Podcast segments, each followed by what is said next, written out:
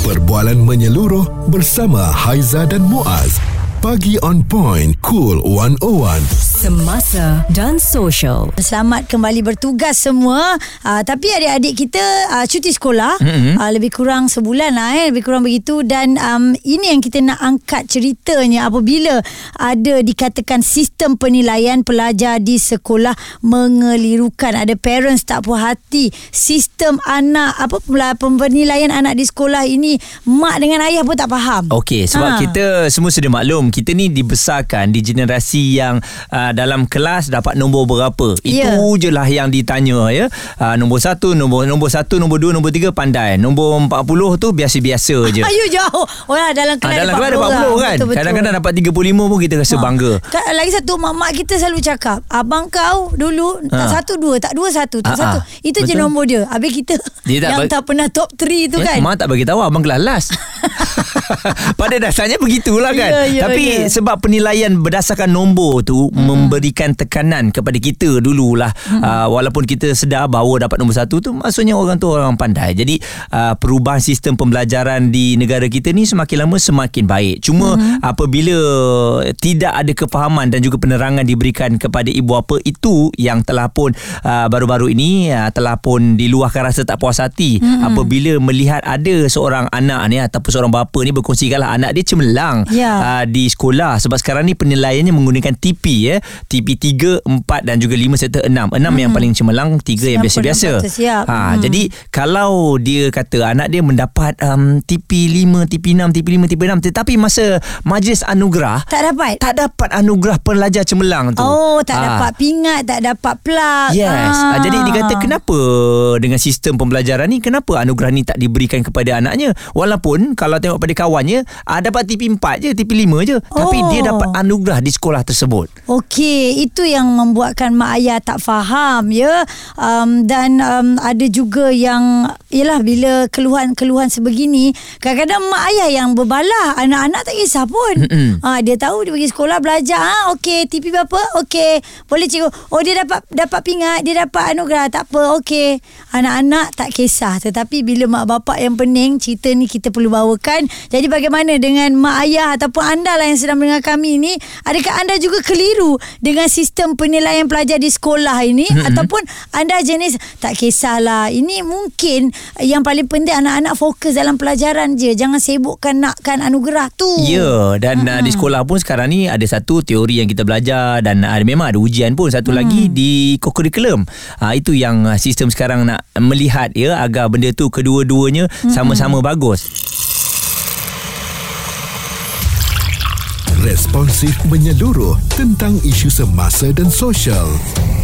Pagi on point bersama Haiza dan Muaz di Cool 101 melihat sistem penilaian pelajar di sekolah yang sedikit mengelirukan. Kata ibu bapa yang saya faham kalau anaknya baru masuk darjah 1 dan darjah 2 ni memang dia tak faham sikit. Yeah. sebab uh, kita tak ada penerangan kepada ibu bapa. Jadi sebab tu ibu bapa kena ambil tahu. Dan uh, dulu atuk ni kalau balik kampung ah cu dapat nombor apa? Itulah dia tanya. Ah, itu dia tanya. Nombor 3 ah, bagus. Nombor 15 ah tak apa nanti belajar lagi. Cuma sekarang ni nombor apa? Tak ada tu tak ada.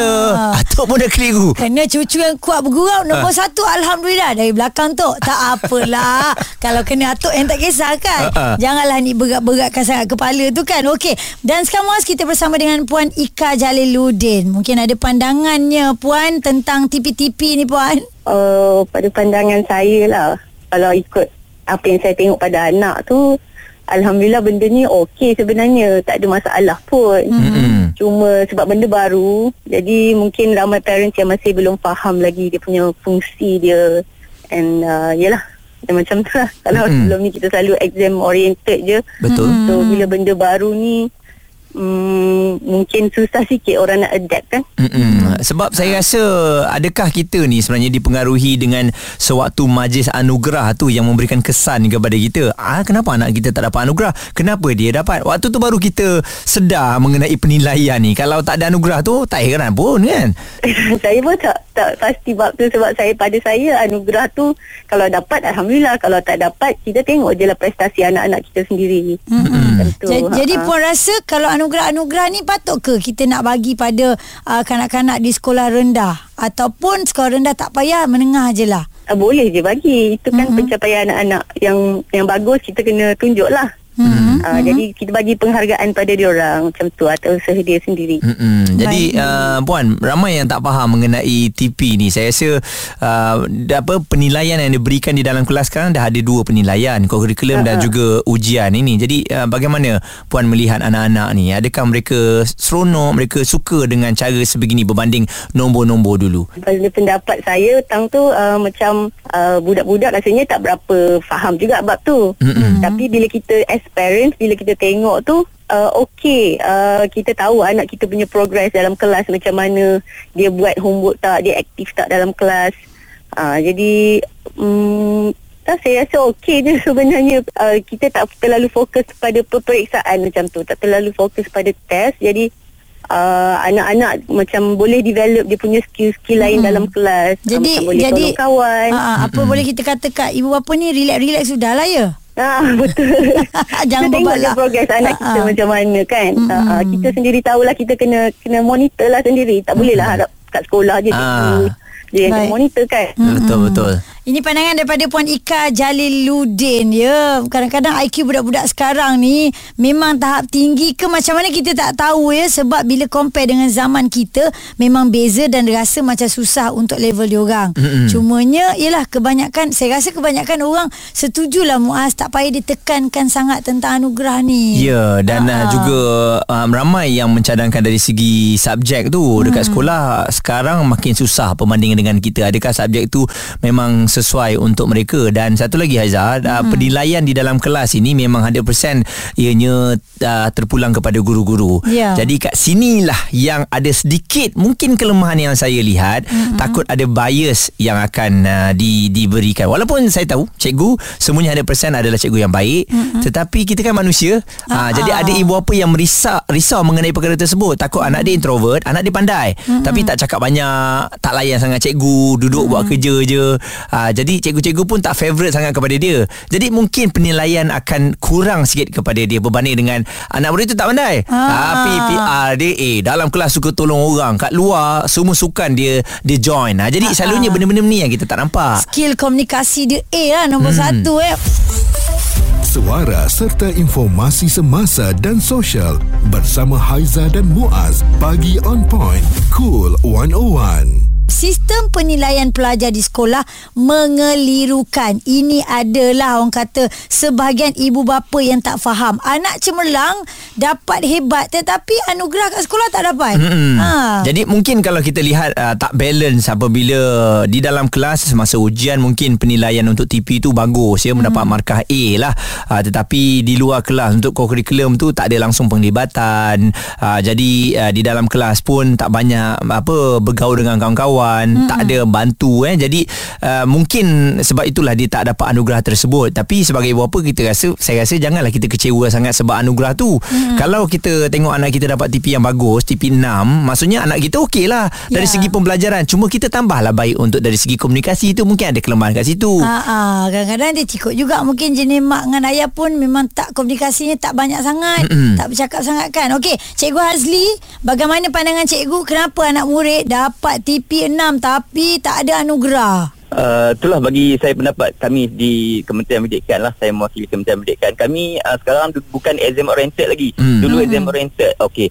Uh, dapat lulus cemerlang kita bagi uh, anugerah lah. Tapi sekarang kita berpandukan pada web spider iaitu uh, PH, uh, mesti uh, PBD atau pentaksiran bilik darjah yang Muaz cakap dari TP6 dan sebagainya tu. Lepas tu kita akan tengok daripada segi PAJSK pentaksiran aktiviti jasmani sukan dan kurikulum. Lepas tu kita akan tengok kepada uh, SEGAK iaitu uh, SEGAK tu adalah standard kecergasan fizik kebangsaan untuk murid sekolah Malaysia. Hmm. dan satu lagi adalah kita tengok pada psikometrik itu adalah empat tu yang kita akan tengok lah yang bukan saja sekarang ni kita tak menilai kata oh dah pandai cemerlang dalam kelas akademik dapat anugerah tak kita tengok balance so kita nak balance Okey. semua Hmm. murid tu bermaknanya nanti persediaan untuk masuk ke kalau sekolah rendah nak masuk ke sekolah menengah dan sekolah menengah nak masuk ke universiti tu dah balance taklah Oh. hanya bertumpu kepada akademik sahaja. Jadi kan Itulah. anak murid ini kita nampaklah sasiah diri dia, persediaan diri dia daripada top tutor Ya. tu adalah cikgu eh bukan saja pelajaran. Betul. Hmm. Ya. Dan Ah, cik- dulu kita memang tengok pada akademik sahaja kan.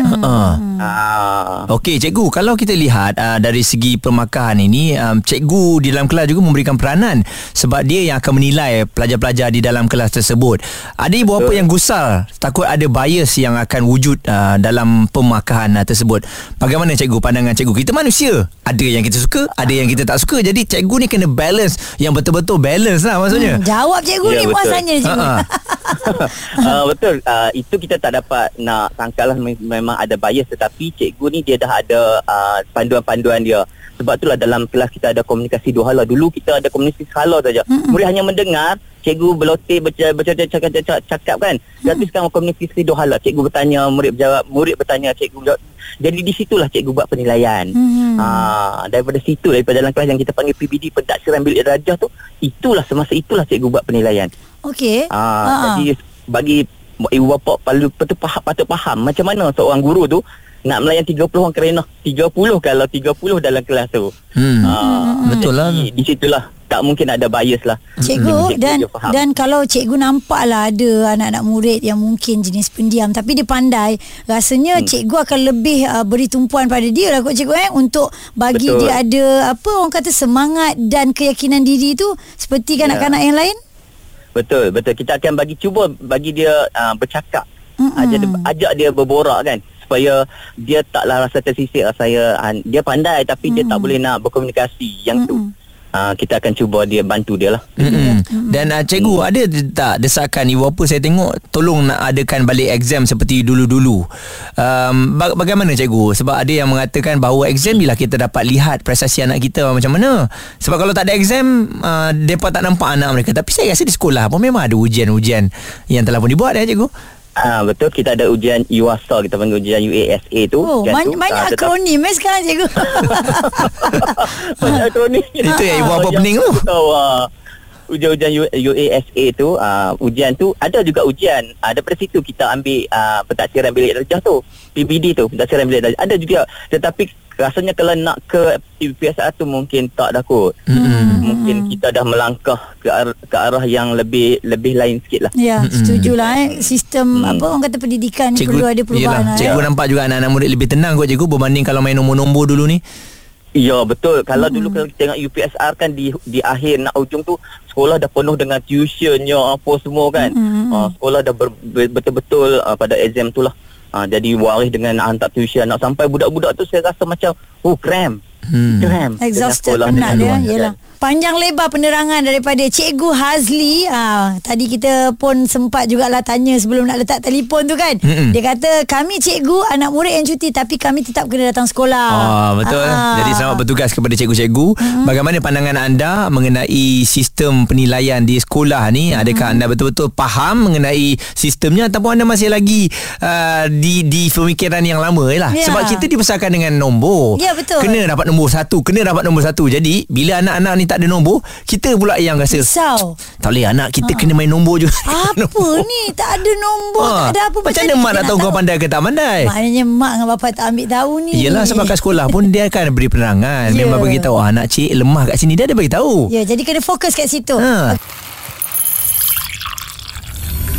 Perbualan menyeluruh bersama Haiza dan Muaz. Pagi on point, cool 101. Semasa dan social. Kepada ibu bapa yang sedang dengarkan kami uh, anak-anak tu pagi-pagi ni pun walaupun cuti sekolah ada yang pergi kelas tambahan mm-hmm. saja kelas-kelas ekstra untuk anak kita ni lebih kreatif eh uh, jadi itu adalah inisiatif kita tengok ibu bapa sekarang ni lain macam berbanding dengan ibu bapa kita dulu Aiza mm. ibu bapa kita dulu kat sekolah apa yang cikgu ajar uh, itu je lah kan tapi Ya. sekarang ni dah ada alternatif Dia bagi anak-anak ni biar bercampur ha. dengan semua orang kan. Dan sekarang kita ada Cik Aznil. Mungkin ada pandangan tentang isu ini? mengenai, mengenai TP ni actually saya pun ku- kurang faham lah mm-hmm. basically as a parent kan payah saya kadang-kadang saya pun tak faham Ya. jadi um, apa tu bila saya dapat uh, slip TP tu kan mm-hmm. bila saya baca saya tak dapat gambaran yang jelas tentang anak saya Hmm. for the whole year daripada awal tahun sampai akhir, akhir tahun Tahu, uh, mas- uh, walaupun dia dapat banyak TP6, TP6 tapi ada yang TP4, ada yang TP5. Tapi uh, uh, bila saya baca dia punya ulasan kan, kadang-kadang saya saya Simple sangat eh. simple sangat je. Ah, Ha. Betul. Hmm, dia tak Simple detail. Ha. dia tak dia tak menggambarkan uh, okey apa masalah anak aku ni. Ha macam tu. Ha. Itu Apa- yang apa mak ayah nak tahu sebet- sebetul-betulnya. Ah, ah. Ha.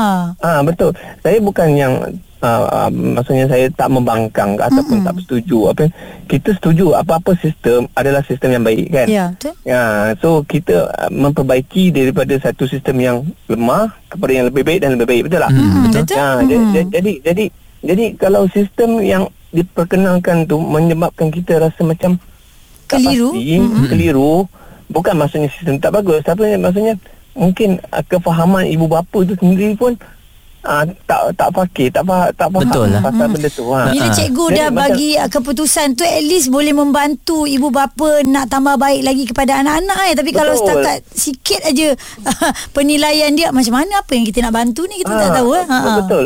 Secara, bukanlah kita nak nak argue Ah, cikgu ah. ke atau apa. Bukan. Maksudnya kita nak tahu macam mana dia menilai uh, uh, pelajar dia kan. Ya. So kita sebagai parent okey. Okey, kita akan cakap okey anak, uh, cikgu akan menilai. Make sure dalam kelas uh, you kena banyak bertanya ataupun you menjawab soalan. Salah tak apa. Hmm. Ya, betul. macam tu betul kan? So Yakin. kalau anda kata ah kalau dalam ulasan dia kata okey anak, anak, anak apa tu anak encik uh, kurang bercakap ke kurang berkomunikasi ke hmm.